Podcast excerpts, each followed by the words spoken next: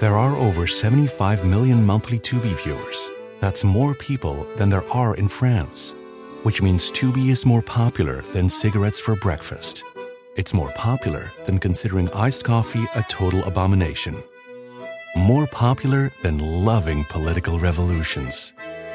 More popular than mère and mère somehow being different words. Tubi, it's more popular than being French. See you in there.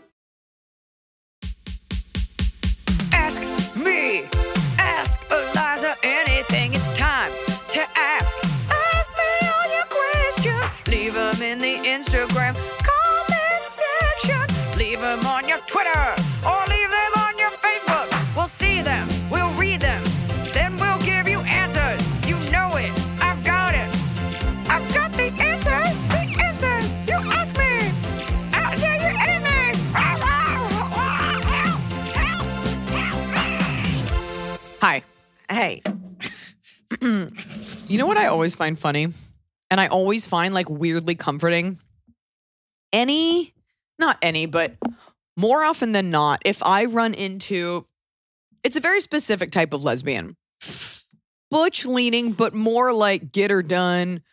The kind of like woman you'd want working in your warehouse. The kind of like, like Tina, like head of operations. Like, yeah, I get this a lot when I go to like Colorado or like Austin. You get these like you know like i'm a, I'm a good person and I, I volunteer and i'm just i love my tools.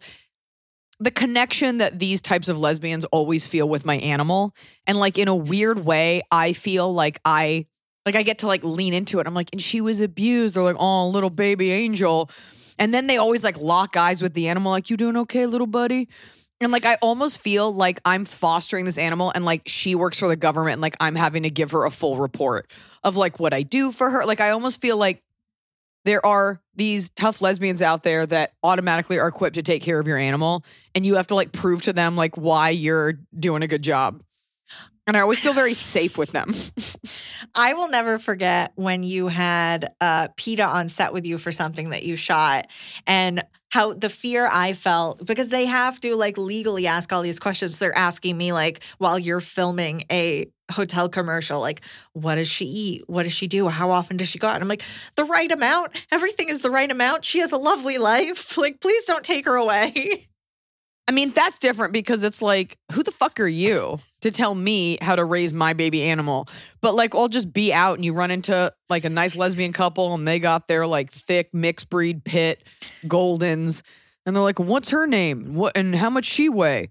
What's her story? And you tell them, oh, and like they just are engaged. And I just, I just love it. I just love, I love justifying to a strong lesbian, tough couple I love telling them about my animal and they get involved. They're into it. They connect with that animal. You want their approval. God, I was eating, I'm blanking on the restaurant. I want to say it's in North or South Carolina. Now I can't remember, but I've eaten there twice. And there was like this lesbian out there with her girlfriend or her wife, and they had their dogs and they just locked in on Blanche. They're like, tell us about her. Hey, little baby girl. Like, and I was like, well, let, let's start from the beginning. I'm in. People will listen about your dog all day. They don't want to hear about your kid. I don't think But I did anyone's teach Sierra. What? What? I taught her to take a sip of water and then go, ah! Oh no. real life skill. yeah, that's what people Real want. refresh. You're going to teach her to eat carrots on podcast recordings too. I have, as I told you when we were getting set up, this whole bag of like quote unquote like healthy Cheetos. And it's the only junk food we ever have in the house and it lasts less than 24 hours. Like I will finish, how many ounces is this? Seven ounces of these Barbara's jalapeno cheese puffs. And I won't look back. Why are healthy foods always like Amy's, burritos, Annie's, mac and cheese, Barbara's, Yeah. health puffs? They're like made with like a little less paint. You should be okay. But it's uh it's tasty. I'm just like a sniffer. I just sniff around my house. I look for old Christmas chocolate, gifted candies, anything uh, promotional items, anything I can eat that's garbage, and we never have anything. And Noah sticks them in the cupboard high up, thinking I'll forget or I won't check. But I I know I know it's in there. Can you reach that high? I know it's in there. Yeah, with my legs. Folks, this episode is coming to you hot on February 1st. And if you're listening to it, you might be in Australia. I am in Australia and you might be listening to it. And tonight I am playing uh, Melbourne, right? and then we're heading to Sydney, doing a couple shows there. This schedule is hard to read in the G calendar, Gmail calendar. And then uh, the uh, going to New Zealand, Aotearoa, Te Te Kanawa Theater. So come on down. And also, shame on you to all the people in Brisbane who left me like salty messages. Folks, it gives me pangs when people are like, see, you didn't come to Brisbane again. It's just, you're not, you like me and you're not being nice to me. You have to treasure me because it is 16 hours to get to your country. And I appreciate that Brisbane is close, but a couple things. One, there were no large venues available. Okay. I'm not the only performer. Number two, it's not like the conversion rate is great. So, you know, I'm coming there because I want to. Number three, it's hard to get on a plane even if the distance is short. When you fly in Australia, it's like flying September 10th, 2001. Like it is easy. You can go right up to the gate, but it still takes a lot out of you. And uh, there weren't availabilities in Brisbane. I didn't do it to hurt you. So don't be mean to me. Like Shouldn't- this is show business. They need to come see you where you are. You're going to their country. Yeah, is that fair? I flew 16 hours and you won't just like do a hop skip? And also Perth, I know you always get left out. Again, it's like five hours away. And like I can only moisturize so much. I'm doing my best. Be like, oh, two cities? That's not a tour. Yeah. Okay, so if you only go to one place, are you not a tourist? Yeah, you are. I'm talking about the root word. Talking about that root word of tour. talking about that prefix. People are listening to So- this and returning their Australia tickets. Just be nice. Like you're, I thought you were a fan, and being mean to me is not going to make me come. But it's, it was out of my hands. A lot of mm-hmm. this stuff is beyond my control. I am a mere small sailboat in a tumultuous sea of demands and show business. Toot, toot. All right, you got questions about your best friend? Let's kick it. Hi, Emily and Eliza. Longtime listener, finally have something to write in about. I am 31, female. My husband is 32. We've been together for six years, married for two years. My issue is with the in laws. They acted super chill and fun for years. And then when we got married, they unleashed the crazy. My mother in law now cries at us on every phone call and when we visit in every social situation. About what, you ask? For example, we were at lunch and I brought up the month of February was coming, and she cried because she knew someone 12 years ago that died in February. So the whole month is a hard time for her now. She finds a reason to be upset at every turn. She has a great life, husband, and rental properties. There's nothing wrong, but yet something is always wrong, and she drives me insane. I hate being around her. I hate being on the phone with her. She triggers my anxiety during every interaction. My father in law is almost numb to her at this point, and my husband never speaks up. I asked if these things bother him when I'm not around, and he said, yes, absolutely, but he doesn't think it's the hill to die on, and she just is who she is. Their whole family just shoves things under the rug and never has direct, constructive conversations. I am very direct, but don't feel it's my place to say anything or get between them. I feel guilty that I don't want to visit them or participate in phone calls because we spend a lot of time with my mom who lives near us. She's Who's single normal? and emotionally low maintenance and not insane. We have visited his family in the Midwest about twice a year, every time I leave feeling like I'm about to explode. They insist we stay with them, and they truly live an hour from civilization, so staying in a hotel isn't really an option, and it would cause World War III if I suggested this. When I do muster up the energy to have a phone call, she love bombs me with miss you, love you, wish you lived here. Yeah, I'm sure you do. I'm very fun, but I don't miss you or love you, Kim. Sorry for all the Yeah, I'm awesome, Kim. But my overall question is now that we are married and I've taken on the obligation of dealing with in laws that are triggering, how would you suggest balancing this? Is it unacceptable to keep them at arm's length or let him visit without me? Would you do a come to Jesus talk about things that upset you or just hate her in secret, bite your tongue for the two visits a year and compartmentalize these feelings until the end of time? Thanks so much, Caitlin. You don't hate her because she's love bombing you. Like she likes you. She's not No, that's a- mean. she's not abusive. I'm just saying. She's like, I love miss you. I love a you guys. manipulative tactic.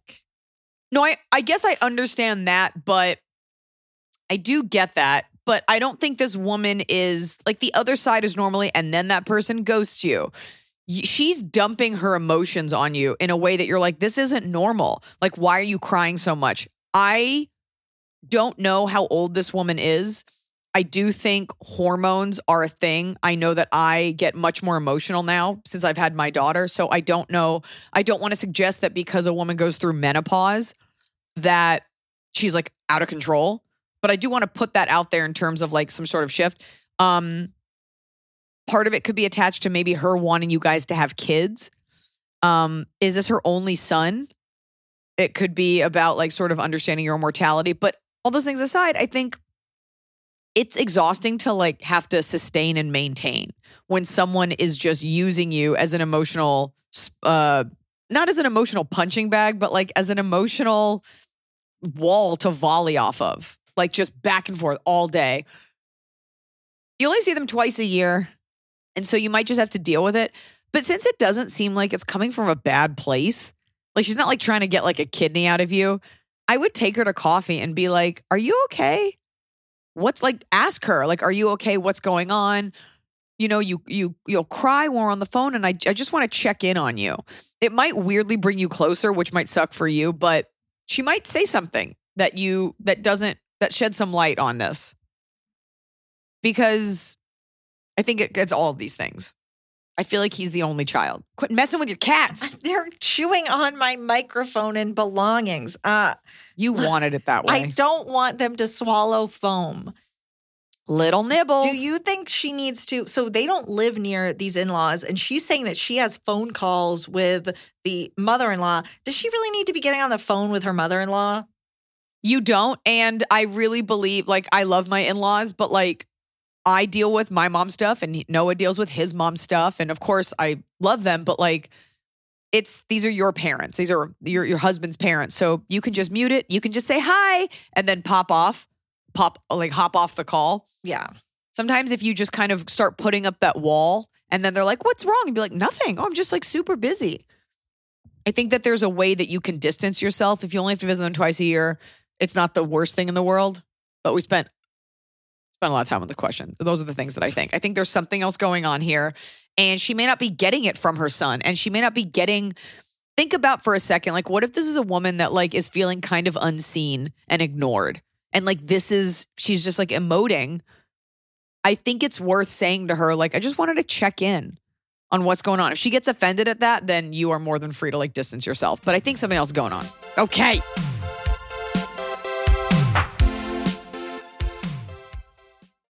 I'm busy, and this time of year gets even busier. I've had my baby, I'm back to work, I'm at meetings, I'm on tour, I'm running around, and I don't always have time to sit down for a meal with my family. Sometimes I get home from set so late and I just need to eat something nutritious and go to bed. And that's why I like Factor's fresh, never frozen meals because they're dietitian approved and they're ready to eat in just two minutes. So no matter how busy I am, and I'm busy, I always have time to get a nutritious, great tasting meal. Factor has over 35 different meals and more than 60 add ons to choose from every week. So I never get bored. I'm trying to do less meat in general, and they have wonderful vegan and veggie options. I just made a vegan mushroom marsala and I made an onion risotto. Just because you're eating vegetarian doesn't mean you can't eat deliciously. It had roasted garlic green beans. It was scrumptious. Head to factormeals.com slash Eliza50 and use code Eliza50 to get 50% off your first box plus 20% off your next month. That's code Eliza50 at factormeals.com slash Eliza50 to get 50% off your first box plus 20% off your next month while your subscription is active. I do think there's something to be said for ordering something of quality and every once in a while getting a nice package in the mail with a product that you're going to own for a long time. Let me tell you about Boll and Branch's signature sheets because they're the perfect way to start upgrading your sleep, your room, the look of your room because they're designed to feel incredible for all sleepers. They are made with the finest 100% organic cotton. These sheets feel buttery soft yet super breathable and they're perfect for warmer summer months ahead. We have a house that we go to in the summer and I got all Boll and Branch sheets for the beds because we're having a lot of guests this year and I want them to feel like they're at a nice bed and breakfast that they didn't have to pay for. Boll and Branch sheets are free from toxins like like synthetic pesticides, formaldehyde. I bet you didn't know that was in your sheets. And their signature sheets come in 14 versatile colors and they come in sizes from twin all the way up to California King. And Boll and Branch has a 30 night worry free guarantee, which means you can wash, style, and sleep in their sheets for an entire month. And if you don't love them for any reason, you can send them right back with free returns on all US orders. Sleep better with the softest, most breathable bedding from Boll and Branch. Go to bollandbranch.com slash Eliza for 15% off your first sheet set plus free shipping. That's Boll Branch. B-O-L-L-A-N-D branch.com slash Eliza for 15% off. Exclusions apply. See site for details. Well, it's finally happening. The weather is finally getting warmer. So it's time to say goodbye to the jackets and cozy sweaters we've been hibernating in all winter. And it's time to say hello, bonjour, to shorts and t shirts. And if you've been wanting to update your wardrobe, for the long haul without spending a fortune, Quince is for you. I talk about Quince a lot because I really believe in a sustainable capsule wardrobe. And there's no reason you can't have a sustainable, timeless wardrobe for every season. And Quince has got you covered with premium linen dresses, blouses, and shorts from $30, washable, silk tops. Hello. And the best part is, all Quince items are priced 50 to 80% less than similar brands. Dressing well shouldn't break the bank. And Quince only works with factories that use safe, ethical, and responsible manufacturing practices and premium fabrics and finishes. Look well. Get warm weather ready with Quince. Go to quince.com slash Eliza for free shipping on your order and 365-day returns. That's Q-U-I-N-C-E dot com slash Eliza to get free shipping and 365-day returns. Q-U-I-N-C-E dot com slash Eliza.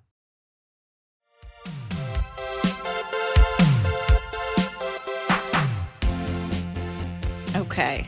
Hello. Sorry, Noah had Sierra outside. And he was like waving, and like I don't want to ignore my daughter, but it's really hard to like wave and smile and talk and give hot and give hot takes. Yeah, they're gone now.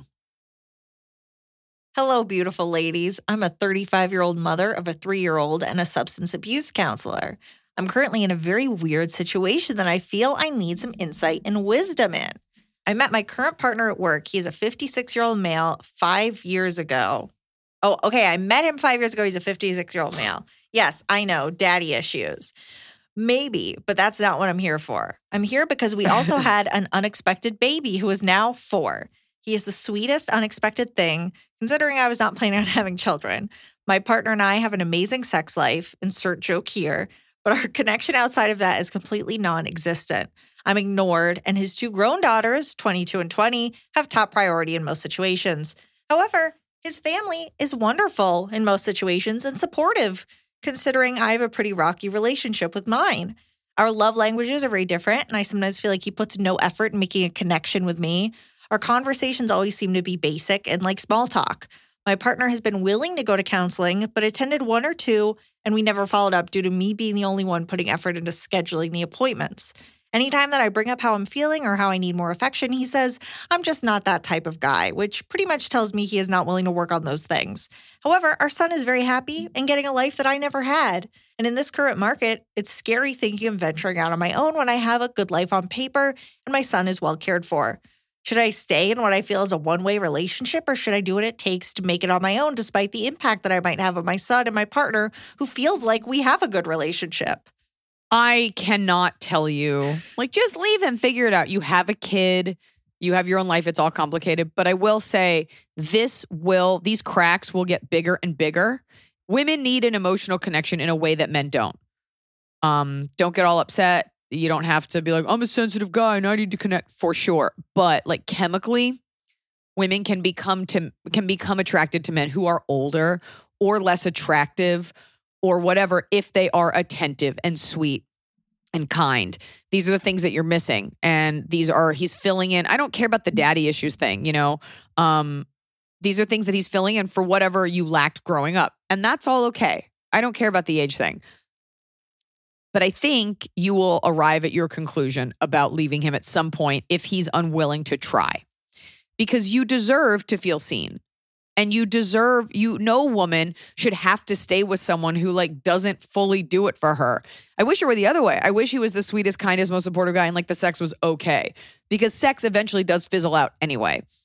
And especially at that age like he kind of like is who he is.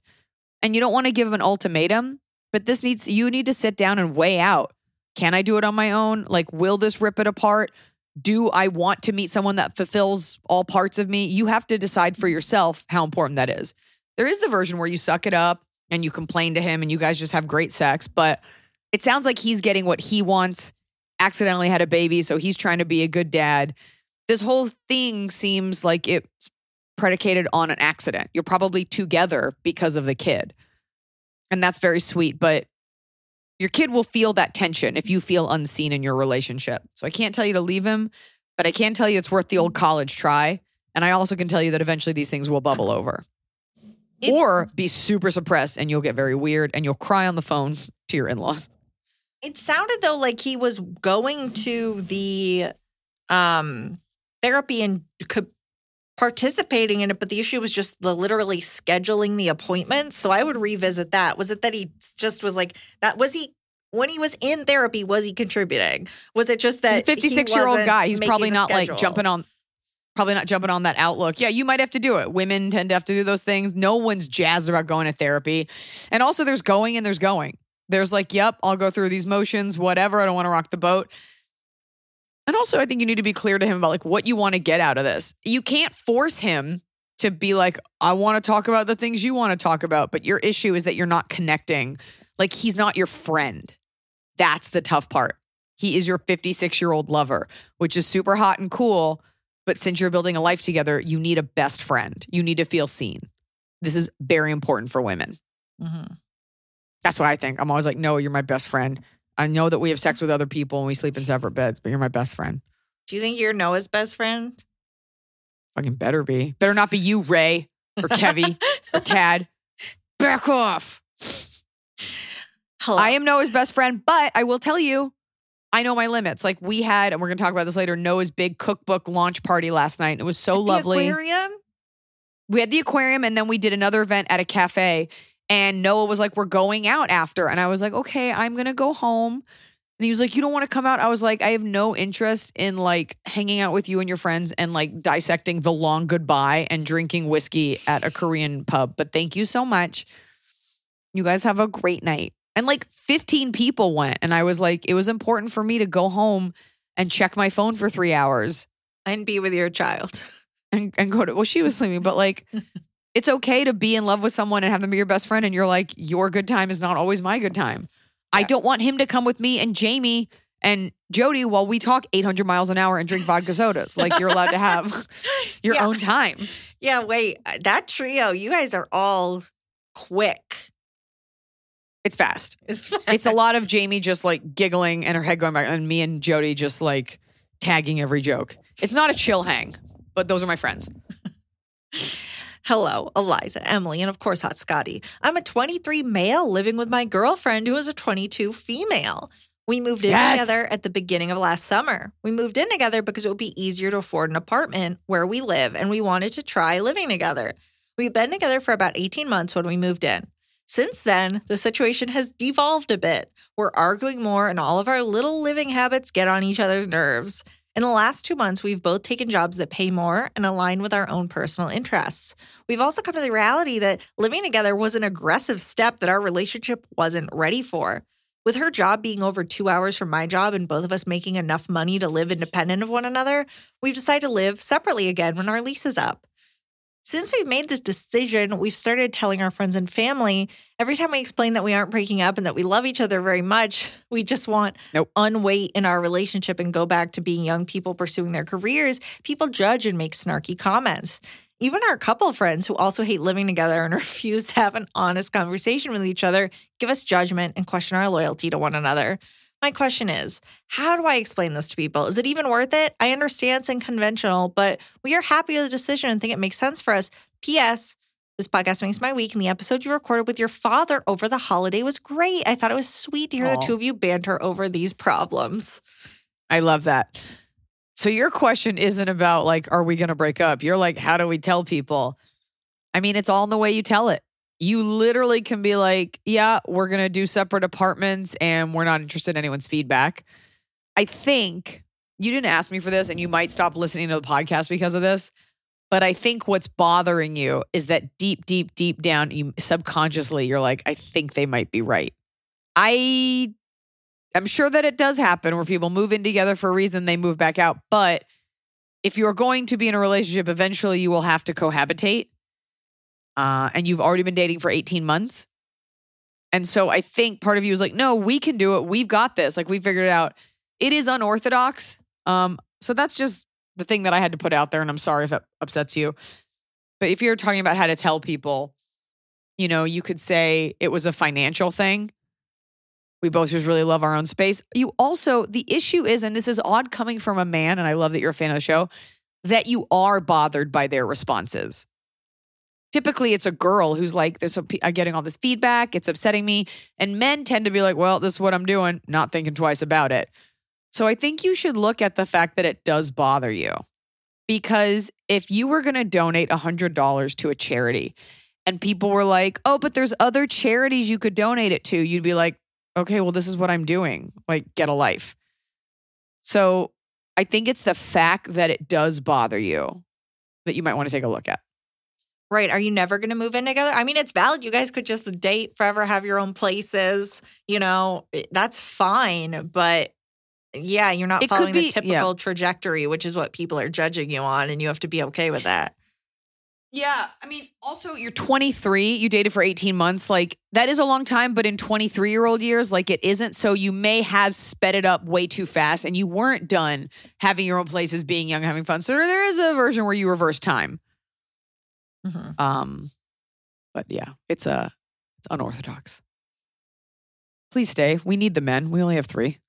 Scott's one of them. Yeah, keep listening. But hey, you make enough now to have your own places. That's nice. Yeah, Good for you. okay. We, have a- found out if they bought the places in the same apartment building. like, I need my space. We're next. We share a wall.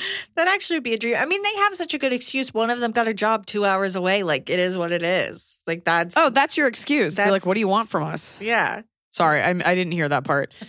yeah, but uh, but if that is that is such a good excuse, so why are people not understanding that? People are just judgmental. That's to me. But I'm saying that's so cut and dry. Like she got an hour, two hours away, so she's going to move out.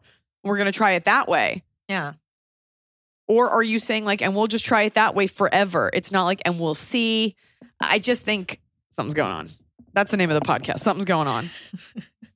Okay, we have a follow up, but not from the question asker, but I think it was interesting and could help them. So they wrote in about the question from a woman who was taking care of her mother or mother in law from Yes. 2014 and now. I also live in Portland, Oregon, and I'm a palliative care nurse. So remember, it was a mother that didn't want to be put elsewhere. She wanted to keep living with her daughter. And the daughter has been living with her daughter. For those of you that skip episodes, she's been living with her daughter since 2014. It's now 2023, and the daughter's married, and her wife is obviously the most patient person in the world. And she's like, I want to put her in her home. In a home, she doesn't want to go. Yeah. Yeah. She's So- living with us. Okay. this nice person said there is a wide range of care facilities from the gross kind you see on TV or movies where people are mistreated and they're dirty and it's sad. And then there are really nice ones that are like a resort. When a patient is on hospice, the federal government steps in and pays for 95% of the services, whether it's in the home or at a facility. So then the daughter can go back to being a daughter and have paid professionals care for her mom. If I were her, I would try to find a palliative care provider. She can email me here. So, question to ask her if you want to email, I can connect you to. If she wants, I can help her just ask the mom's primary care doctor and work with her to get her into hospice. Some people are afraid of the word hospice, thinking it means they're literally dying within minutes if they go onto it. However, it's really just a way to categorize people with chronic illness that cannot be cured. It's a system you've been paying into for a lifetime. I think that's Wow. very helpful. Now, can I Yes. guarantee the validity of all this? No, but I trust this palliative care nurse practitioner. I mean, also caveat emptor. So whoever the caller, the caller, the writer in was, you know, you can Google this woman, but I feel like my fans tend to be pretty earnest and honest and kind and giving. That is incredibly cool. And I love, I love that somebody reached out for that. That's awesome. Yeah, I think that that is really helpful. And somebody else Emily, actually, could you just, could you just send that email to the person that wrote in? Do you have Yeah. that? yeah, I'll just maybe I'll forward it to that. her. There we go. I'll forward it to her. Love that. Yeah. That being said, this is not a Craigslist. We cannot do this free of charge. So, uh, like, subscribe, help us make more money, and then we can help connect you guys. this is not where this is not where you make your money. No, but you know, it, it cannot become a place where it's like a miss. Like you were on the subway, you wrote a love question in, and I happen to like weirdos. So can you? So you can't be connected with people, but that's that's cool. That's cool. And then somebody else love that. actually wrote in about another program, so I will forward that to our question asker as well. People have a lot of options. Uh, I think there's just always there's always options, basically. Always options. All right, Getting answers. I love that. dear Eliza, my now ex fiance and I broke up a month ago. We dated for ten years. He was giving me silent treatments and had anger issues lately, and refused to continue going to therapy. So we decided to end things and stay as roommates until our lease ends at the end of March. I don't have any family or close friends nearby, so this would give me time to explore other states as I'm over the Illinois winters and have been wanting to move for a while. However, he's recently started living his best single life, rooming himself, buying new clothes, and going out on weekends, which makes me really uncomfortable and sad. I have a feeling that he's hooking up or dating someone new, so I don't know if I can stick around for two months and see that. Because I'm unable to drive and also want warmer weather, my research to find a new state is taking me a while. Should I just move to Chicago from the suburbs one hour away for a year until I figure out where to go? It would also be an easier and faster move, but still dealing with the cold. Or flip a coin and choose any random warmer state, or continue researching destroyed while I see him living his best life. I'm desperate to move on, but it's so hard living under the same roof. What would Eliza do? Thank you. Eliza Giselle. would- Liza wants to know why you don't drive.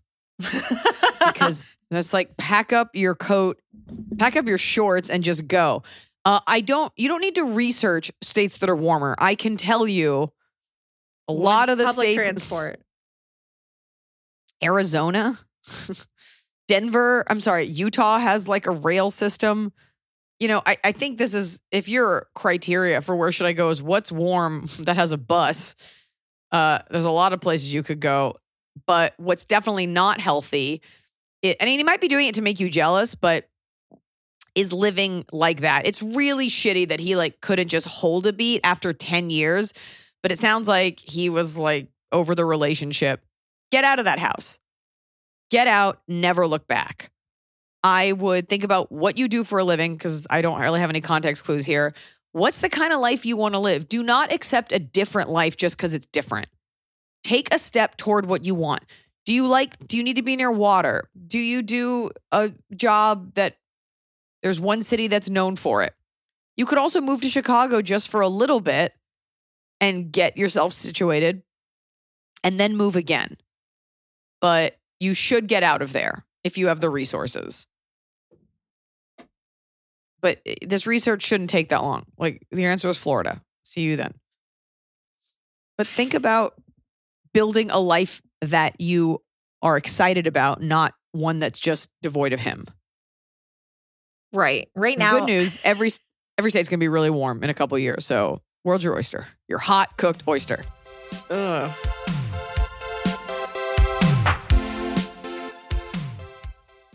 It's no secret that fast fashion and the demand for fashion in general is helping to wreck our planet. Well, introducing Nuuly. Nuuly is a subscription clothing rental service. For just $98 a month, you get your choice of any six styles each month, access to thousands of styles from more than 400 brands with inclusive sizing. And they have fast, free shipping and returns and professional cleaning in Nuuly's state of the art laundering facility. Plus, the option to buy what you love. I gifted Nuuly to a friend whose daughter works in an office where you have to be presentable and it's trendy. She gets to try out stuff. She always looks fresh at work. She always looks cute. And when she's done with it, which we usually are after wearing something for a while, she can send it right back. Nuuly is a great value at $98 a month for any six styles. But right now you can get $20 off your first month of Nuuly when you sign up with the code ELIZA20. Just go to N-U-U-L-Y dot com that's Nuuly with two U's and enter the code ELIZA20 and sign up to get $20 off your first month. That's N-U-U-L-Y dot com. Nuuly with two U's with code ELIZA20. Nuuly subscription clothing rental. Change your clothes.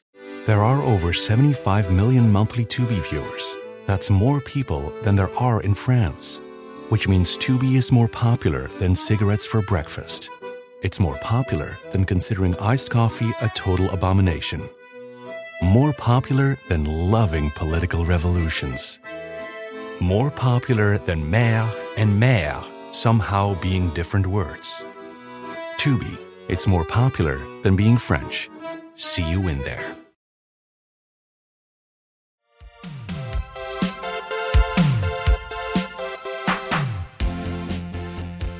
All right. This subject line is baby making question. Dear Eliza, I saw you in Atlantic City this past summer and you killed it like usual. My husband and I were a few people behind a girl whose boyfriend was there with another girl. Oh, behind the girl whose boyfriend was there with another girl, and the whole situation was crazy. I wonder how she's doing. Yes. That's an update we that. need. Also, Yeah. I'm a teacher with a master's degree. Thank you for what you said about teachers in a previous episode. It's nice when people notice how many hats we have to wear. I think that's when you said they also need to have like, Like no physical karate. training. Yeah. Here's my question. I'm about to turn 35. Got married last year, and my husband and I have just started the process of trying to have a baby. I'm someone who researches everything I do and want to do everything perfectly. However, besides timing sex and ovulation test kits, it's been difficult for me to let go of not having full control of the process. Last month, I was taking pregnancy tests way too early and thinking every PMS symptom I was having could mean I was pregnant. The rational side of me knows this is ridiculous and I need to relax, but I'm so concerned with being older and running out of time. I was wondering if you had any advice on trying to have a baby in your mid to late 30s and not getting consumed by the stress of it all. I deeply want to have children and I'm so worried I'm starting too late. I know women are having babies later in life, but I don't know how to silence my stress and just enjoy the process. Thank you. And I promise to update if slash when we conceive, Christina. She's going to email Christina- us as it as the baby is implanted. as it's coming out. She'll be like, I did it. Christina, don't, it's not enjoyable. It's not enjoyable. None of this is enjoyable. It's stressful. And this thing where it's like, just relax and go away on a weekend. You're like, cool. And can I think about having a baby the whole time? Mm-hmm. It's not fun. It's not enjoyable. Going to the doctor is not enjoyable. Ovulation kits are not enjoyable. Wondering if you're, none of it is fun. However, one thing you could do just to give yourself a little, because just to give yourself a little bit of peace of mind is go to see a fertility specialist and get an egg count.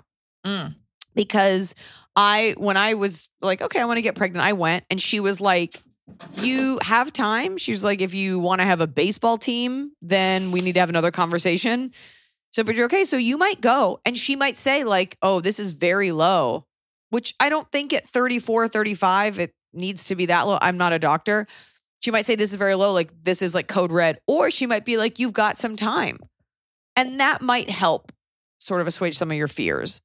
Um, and just realizing like these things do take time, they do happen randomly, but you should also remember that stress is bad for your physical health and for the baby. So maybe it's meditating um, and realizing, okay, I ovulate and like this is the chance where I could get pregnant and not worrying about it the rest of the time. There's only so much you can do. And then there are people that do everything and they still don't get pregnant. And then one day it just happens. So if there's anything in your life, I mean, you can control some things, you can control hormones and doctor's visits, but if this if there were any if there were any ever a time to just give yourself over to what the universe has in store while still like see, seeking medical professional help, this would be it. But nobody likes the lady who's stressed about getting pregnant. You will become a bad partner to your husband. You will be a pain in the ass to your friends, and it will not create a good environment for getting pregnant. So that's all I can tell you. Buy yourself some time and then just remember that the universe has something in store for you. And it might be a miscarriage, but that's okay too, because we all have them, baby. You'll be okay. I'm just being honest. I know, which is amazing. You're like, the, you know what the universe might have in store for you? A miscarriage. It might, I Seven guess. out of it could 10 have chance. a lot of things. Is it? I'm just saying, like, I remember, I remember when we first started, you know, a couple years ago. You say started, you know, I got pregnant right away, had the miscarriage, then I went on my journey and found out about the polyp. Noah was always calm, and he was like, "We're on the path. You're on the path. You're Mhm. doing it. With every step you take, you're one step closer to the outcome that you would like to get." I doubt that it's going to be, "Oh, you just can't." But wouldn't you like to know? Now, like, what if there was 0% chance? Then at least you don't have to kill yourself over all this. But he would always say, like, we're on the path. We're just, we're doing exactly what we should be doing. Luckily, it does take time. You know, it can't just happen. I mean, I guess it does happen overnight, but just give it a beat. Mhm. Eliza, baby arm, actual baby, snowiest husky. A shout out to the mysterious Scott of Hot. We forget you not. I have been an Scott. av- Yo, Scott, say something. I've literally been standing here the whole time. Yeah, that was Scotty. Scotty. I have been an avid listener of the pod from the start, have seen all your Netflix specials a zillion times. When I saw you live in Stockholm in 2021, I was on a high for a week after saying hi to you in the meet and greet. I just received my copy of All Things Aside and can't wait to grow wiser from reading it. Oh boy. Cock. I, female 36, am in love with my best friend, male 41. We'll call him James. We've known each other for the better part of a decade, but live in different cities, about three hours away by train. We are both competitive within the same sport and see each other at events regularly. He's been together with the same woman on and off for about eight years, while I've been in a couple long term relationships in that time. We have grown very close over the years and confide in one another about relationship issues, life hopes, everything. He has not been happy in his relationship for a long time now, and it hurts to watch him work so hard for something he clearly really wanted and be so miserable. For about the past five years, we have hooked up sporadically whenever we are both single. Nothing changed about our friendship, and we were both happy being friends with benefits.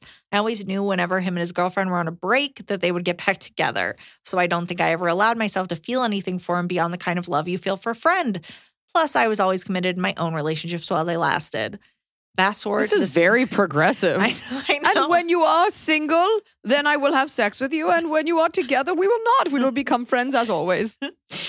Fast forward to this past weekend where we met at another event for the first time in over a year. And he tells me him and his girlfriend broke up again, but this time for good. I'm also currently single after ending my last relationship this past autumn. Needless to say, James and I hooked up again, but it felt very different this time. Everything about how we interacted was more intimate and vulnerable. We both acknowledged the change in dynamic and have decided to try dating. He seems Oh, very great. enthusiastic about it and is making lots of plans for things for us to do together this coming spring. We talk daily and we'll meet up again at another event this coming weekend. Over the past week of digging deep, I've realized that I've always had feelings for James, which I've repressed. And now that I might have a real chance with him, I'm terrified of getting hurt. There is always a chance of him going back to his ex, which, if he did, I would support as I only want him to be happy, but it would crush me. She comes up often in conversation, which makes sense. After eight years, you don't just get over someone. I respect it takes time, but it makes me feel like I'm possibly being foolish by allowing myself to feel something for him when he's so newly single. I'd rather have him as a friend than not at all. I'm looking for advice from you, Eliza, as someone who's married, wise, realistic, and always honest on how to proceed. Should I be brave and go for it or step back and give him time to really get over his ex and try again later? But what if he meets someone else in that time and I lose my chance? We want the same things in life, and I don't want to waste any more time with other guys. I don't know if we'll get another window like this, especially at this age. Help! Thank you so much for any insight. By the way, you've helped me solve countless other conundrums in my life through advice you've given to other listeners. Yes, that's why we do it. And I feel like I've grown up a lot from your lessons. You are literally the smartest person on earth. Please come back to Sweden soon. Sincerely, sleepless in Stockholm. My God. Love that you said sleepless in Stockholm. That's, That's so very cute. Yeah. I was looking up, I was trying to say something in Swedish, but I couldn't get my Google Translate to load. So sorry. Um, Sorry. sorry, sorry in Swedish. I've never had a question like this. But, and what's unique about your question is that you're like, and if he went back to her, I would fully support him. Um, after he cucked me. no, after that's that's an American thing. I would support him. You don't really hear that because I wasn't expecting you to say that. I think you are fooling yourself a little bit because you're kind of going down the path of okay, we're dating now. This is different. Like we're kind of date, trying to date. And if he was like, look, I can't, I got to go back to her, I think you would not want to be his friend. I think that would be very hard. You would be very hurt. I believe after all this time, I actually think what you should do is a combination of both things you said. Because he doesn't know how he's going to feel. You guys might start dating and you're just not compatible and it doesn't work. You can't say to him, like, do you promise you won't go back to her? Do you promise you'll have feelings for me? But this isn't about her. And and I don't like that you're like, if I lose my chance, if he likes you, he should also want to give it some space, give it a beat. So I think there's a version where you can be dating, but also he has to be cognizant of the fact that he might need some time apart. Or they were dating and it had fizzled out anyway. I mean, he always talked about how much it wasn't working out. My vote is go forth, lay it on the line. Tell him your fears, give him your heart. And if he doesn't treasure it, like it does, this sounds so cheesy. I sound like a Christian greeting card, but like if he doesn't treasure that, then this guy should definitely not be in your life and he shouldn't be your friend. And I think you have to take this next step. Like he, you know, he's a great friend, but like, what's he like in a relationship? He may not be that great in a relationship, or it might take dating him to realize you thought you loved him, but you don't. But there's kind of no going back at this point. You've already slept together. You've already been in and out of stuff. You can ask him to keep your feelings in mind and respect you. He also may, what if, ask him, like, maybe he just kept going back to her because he didn't think you were interested. It's very progressive that you slept together and like nothing changed. You need to figure this out for yourself. Otherwise, you'll kick yourself that you never tried. But he should be respectful of your heart and this process. And if he can't, then that's not the guy for you. But don't worry about missing your chance. He's not, you're the catch too. He should be worried about skip about missing you. What does dating look like when you're three hours away? Do you just see each other as frequently as you would at your shrimping events, whatever it is you guys do? So there's like this sport they do in Denmark where you like jump off a pier and you have to make your body look like a shrimp and then dive in the water. I saw it on like some like weird sports network at like two in the morning in another country. Okay, so that's my thing. You've come too far. You can't go back. You got to lay it out. You got to see this through. Otherwise, you'll kick yourself. You might get into it and realize he's not that great, or it might be incredible, or he may have loved you all along. I hope he has. Sincerely, me. How good can a relationship be with someone that you are on and off with over eight years? Like, there's no way the relationship between him and that woman was so like strong when they were on feels- and off so many times. Very Euro casual. Um, maybe. It, it's very progressive. Like sometimes we are together and sometimes we are not. I'm making you sound German, you know? Um, I'm like, that's cool too. But what if he was dating her, waiting for you this whole time? Talk this out. You need to get it all out. And that way you know where you stand because you've come so far. You've come so far. yeah. Swedish.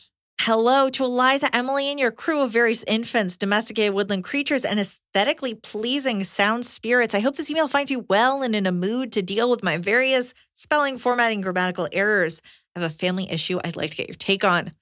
Tonal shift. Thomas, 35, male, heterosexual, black artist, North Carolina. We can find you now. This is the least anonymous question. Yeah, Thomas. I I only don't have your social security number. Great. I am adopted. I've known since I was two. So I've had my entire life to adjust to all the emotions that come with that. It was a closed adoption, so I know nothing about my parents other than their ages, which I didn't bother to remember, and where I was born. When I turned 18, I could request the file to be opened, but it was work, so I didn't care. My family's been great to me, so I've never felt like I missed anything. And after my mom passed in 2013, I lost what little interest I had in finding my bio family. Fast forward to 2021.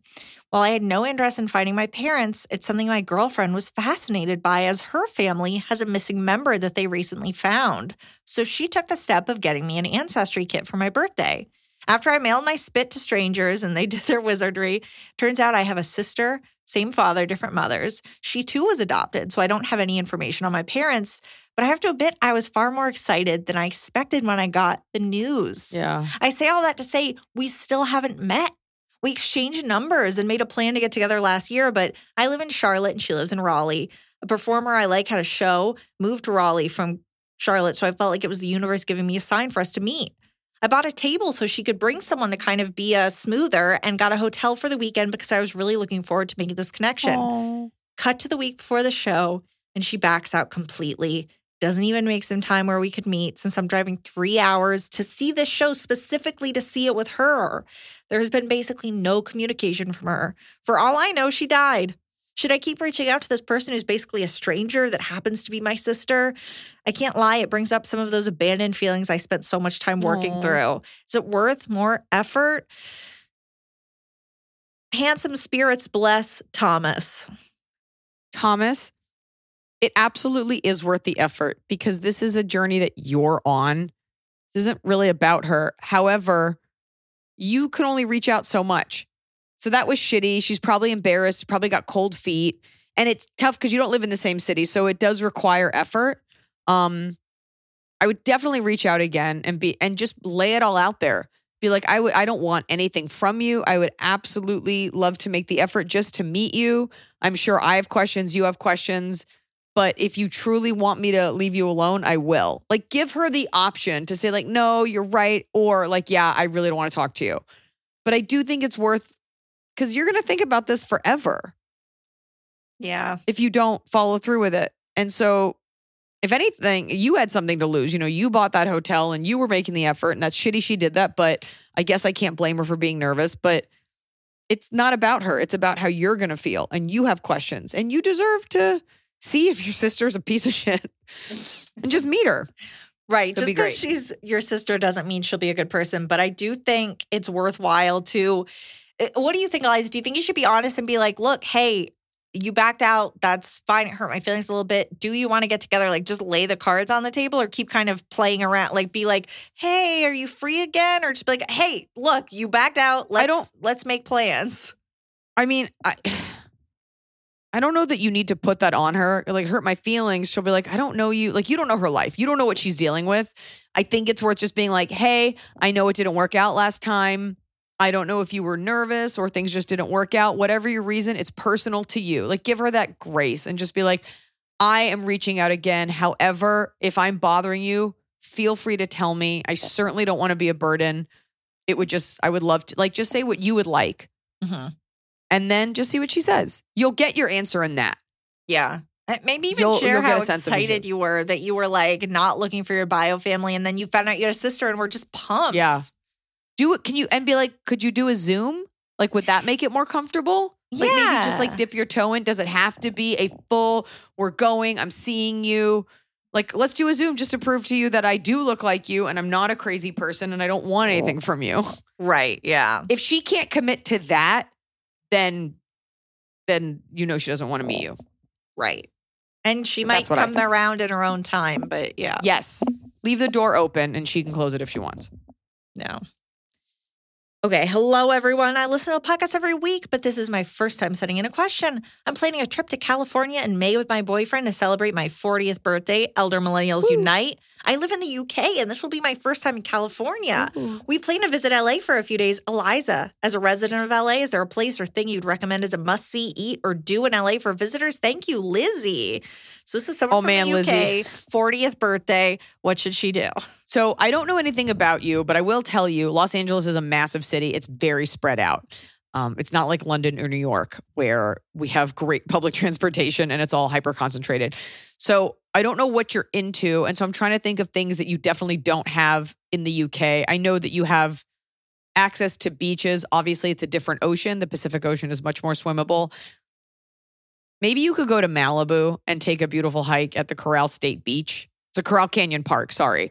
It is an incredible view. You could shoot a movie there. There's almost no one there ever. And then you could go for like fresh seafood at like the Reel Inn or like one of those beach shacks where the seafood is super fresh. There's also K Town. Los Angeles is home to the largest populations of Korean outside of Seoul. So you could go to K Town and do like fun drinks and fun Korean barbecue. They've got karaoke, stuff like that. And it's kind of a cool thing to see, just the whole town. Everything's in Korean. Definitely hit up a taco truck. I would definitely look up on like Eater or something, which one. Not all taco trucks are equal. Um trying to think. I don't know like what kind of like it's obviously like the tourist stuff of like Universal City Walk, Disneyland, but remember like these things are always spread super far out. Malibu tends to be like a very Instagrammy LA vibe. And then I mean Hollywood's just kind of dingy, but whatever you do, spend the money for a nice hotel. If you stay on Sunset, just know other than the comedy store, like you're probably not going to go to any of those clubs. I think pound for pound, the most LA vibe is probably like Santa Monica, Venice, Malibu, just like up that coast is probably like the most distilled type of LA that you want if you're a tourist. Um, and so those are those are my votes. We have outstanding food here from so we have we're such a diverse city. So you can definitely have incredible sushi. Uh, you can definitely have incredible Korean food, incredible, not only Mexican, but like Central American food as well. It just depends on where you go. So I guess those are some of my answers. That big hike is a fun one. And then there's like cute shopping, but I don't know what you're into. And downtown LA is up and coming. So wherever you stay, make sure that the things you want to do are around where you stay because the city is a schlep. That's Yeah. what I will tell you. Usually when people visit, they're like, "Oh, I'm going to be doing this," and then I'm like, "Oh, "I can't come see you there. It's two hours away by car." I would also pick a hotel that has like a really nice pool because you might not want to leave one day. You might just want to chill out. So look into that. Uh, but yeah, Top of the cob. top of the cob. It's the top of the cob. You're doing it right every day. You just take a bite, top of the cob. I know I'm going to come up with so many cool things that I should have said earlier. But yeah, just real quick, like that is my advice: is like pick the hotel in the area, ta- tailored to the things you like to do. Weirdly, LA is walkable, but nobody walks here. And if you do, we're gonna know you're a tourist. Stay away from Hollywood and Highland. Okay. Don't walk Actually- there. I don't walk on Hollywood Boulevard. Do not walk there. The answer to your question should be what you shouldn't be doing. And what you shouldn't be doing, unless you're into like um the Minions ride, is like Universal City Walk. Do not end up on Hollywood and Highland. Do not go see the Walk of Fame. And if you do, like get to Marilyn Monroe's star, take a picture, leave. You people will know you're a tourist. It is just a gigantic outdoor mall. That is shitty. Of course, you can walk around Beverly Hills, but I'm pretty sure they have high end shopping in London, and that's that's the thing. And and be careful because it's really pretty here. We do have a lot of homeless people, and uh, a lot of our city is a total armpit. So be specific about where you want to go because it gets real gritty real fast. Okay, Mm-hmm. tip of the cap. Here we go. Top of the cob. My top of the cob is, and I Instagrammed about this the other day. My top of the cob is a personal moment, and it is the moment I get home from doing sets in LA. So it's like a nine o'clock spot at the store. It's coming home. Usually Noah will be in bed, be like 9 30 or 10, uh, like on a weekday. And it's this like half hour I get where everybody's asleep. The kitchen is dim, and I come into the kitchen and I sort of unwind from the night and I check my phone and I eat like a pint of ice cream and I have like a Spindrift or I drink water and I just get like a couple of moments to myself with my phone after like an awesome night of shows. And there's like still some energy on me and it's just like a nice little private ritual that I like. My My top of the cob, or is that those quiet moments? Yourself.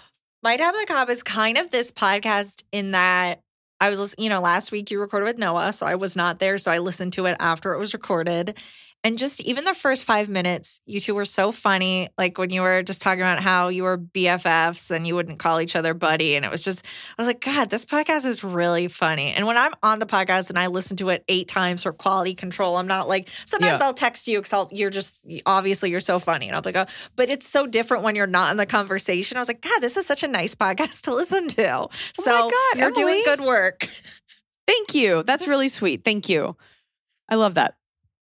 He was a great guest. He was. The show was better are without you. Just kidding. I mean, what- Okay. When he said, when he was like, I'm so glad my PR could book this, like he was just, you two just have such a chemistry, just like you and your dad, where I was like, this is a nice change of pace. That's sweet. I like that. I like our pod. Thank you. My bottom of the cob is I have to sue my Volvo dealership. I've never sued anyone in my life. Are you allowed to say that on this podcast? I think so. Basically, I lease this Volvo, this really nice XC60, and it has been in the shop.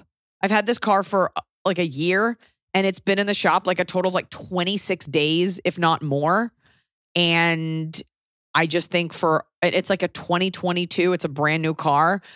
And it's not like, oh, I didn't change the oil. It's like, oh, you're missing a computer part. Oh, the main computer died. Like all of this stuff. One time it was in there for like 15 days. And I just think, especially for a lease, you know, you're paying by month, you want to be able to use the car right. the reason I'm having to do it this way is because could not get someone on the phone. Called multiple times over multiple days and the people who work there like think it's funny.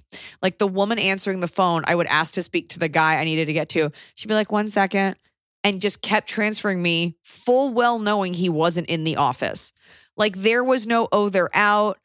One time I called a few times and finally she went, "You know, we're closed today."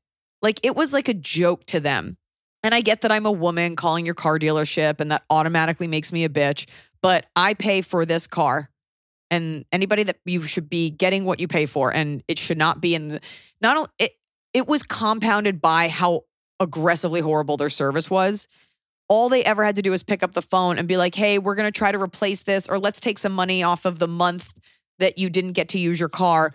But instead, they just would not answer the phone and they were aggressively incompetent and it was deliberate.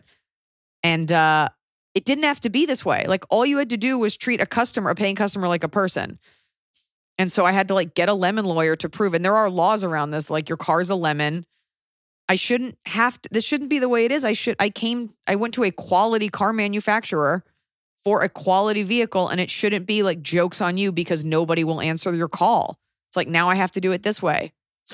Right. If they had said, It's 'cause just there not is cool. A, there's a short, the, there's been a chip problem for the last like two years, like the supply chain of chips. So they're actually now making cars that don't have all those same chips. Like they're, they could have said any of those things to you. You know what I mean? Like if they had given But you even- answers.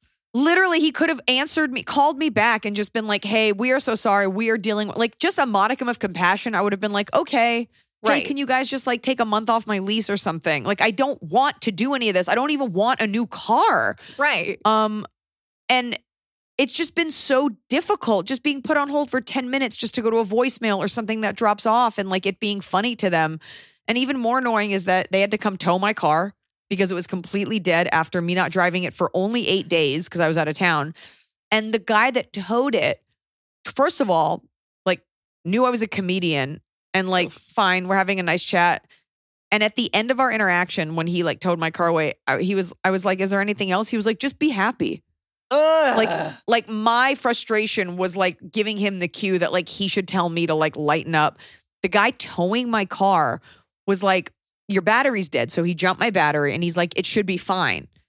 So and he's like just driving around the block. I'm like, okay. I was like, I don't know. He goes, I've been having this problem with a lot of Volvos. You have to drive them. I go, that doesn't sound right. This is a really nice car. I should be able to go out of town without Yeah. it being dead. And he was like, yeah, it just happens. And then they, I made him. T- I go, could you please tow it in anyway? And then it turns out it had nothing to do with anything he said. So he was just like giving armchair advice because like I'm a girl who's like not smiling enough. So I, I- hate that it's coming to this. I tried DMing. Like, I don't want special treatment. I just want to be acknowledged.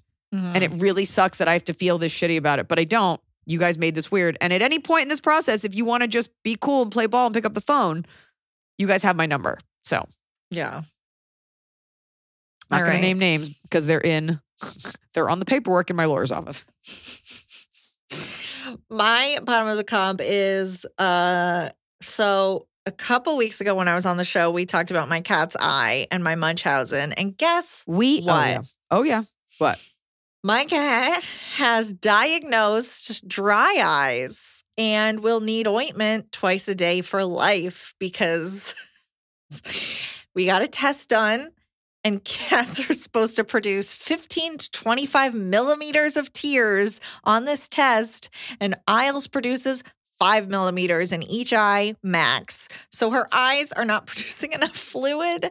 And so she is on three medications twice a day for three weeks. And then we go down to just a tear ointment because she's not producing her own tears for life. We are losing listeners like Until every I'm second you keep the story up. Until- but it was a real thing until I'm dead. No, it's not.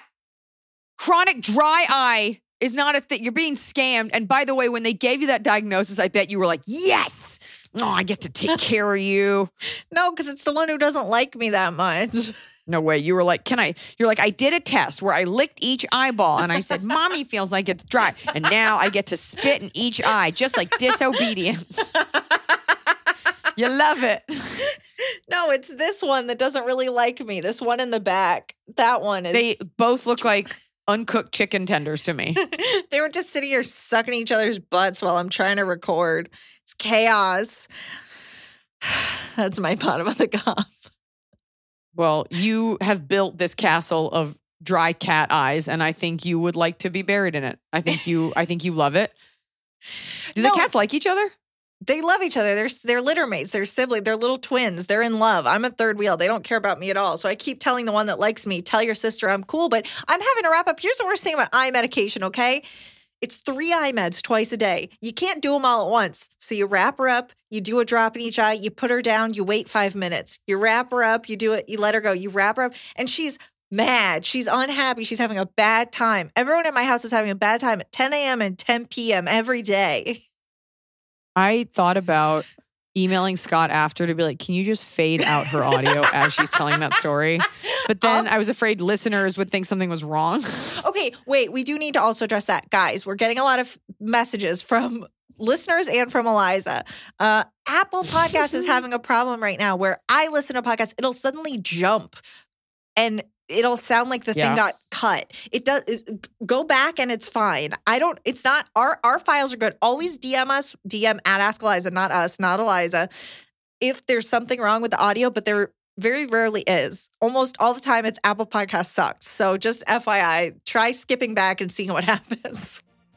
And as we wrap up, I do want to say you're hearing this on a Wednesday, which means yesterday, Noah's beautiful cookbook, the Don't Panic Pantry cookbook, came out. It is fully available to everyone. We had beautiful launch events last week. I'm so happy for him, so proud of this book. I'm not a chef, but for the first time, I feel like a chef because I'm excited that people are going to be cooking the food that we eat in our house.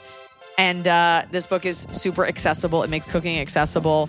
We talk about sustainability, why trying matters, all of these things, and building your pantry so that you can cook for yourself in a pinch. You don't have to settle for shitty takeout down the street that costs you a fortune.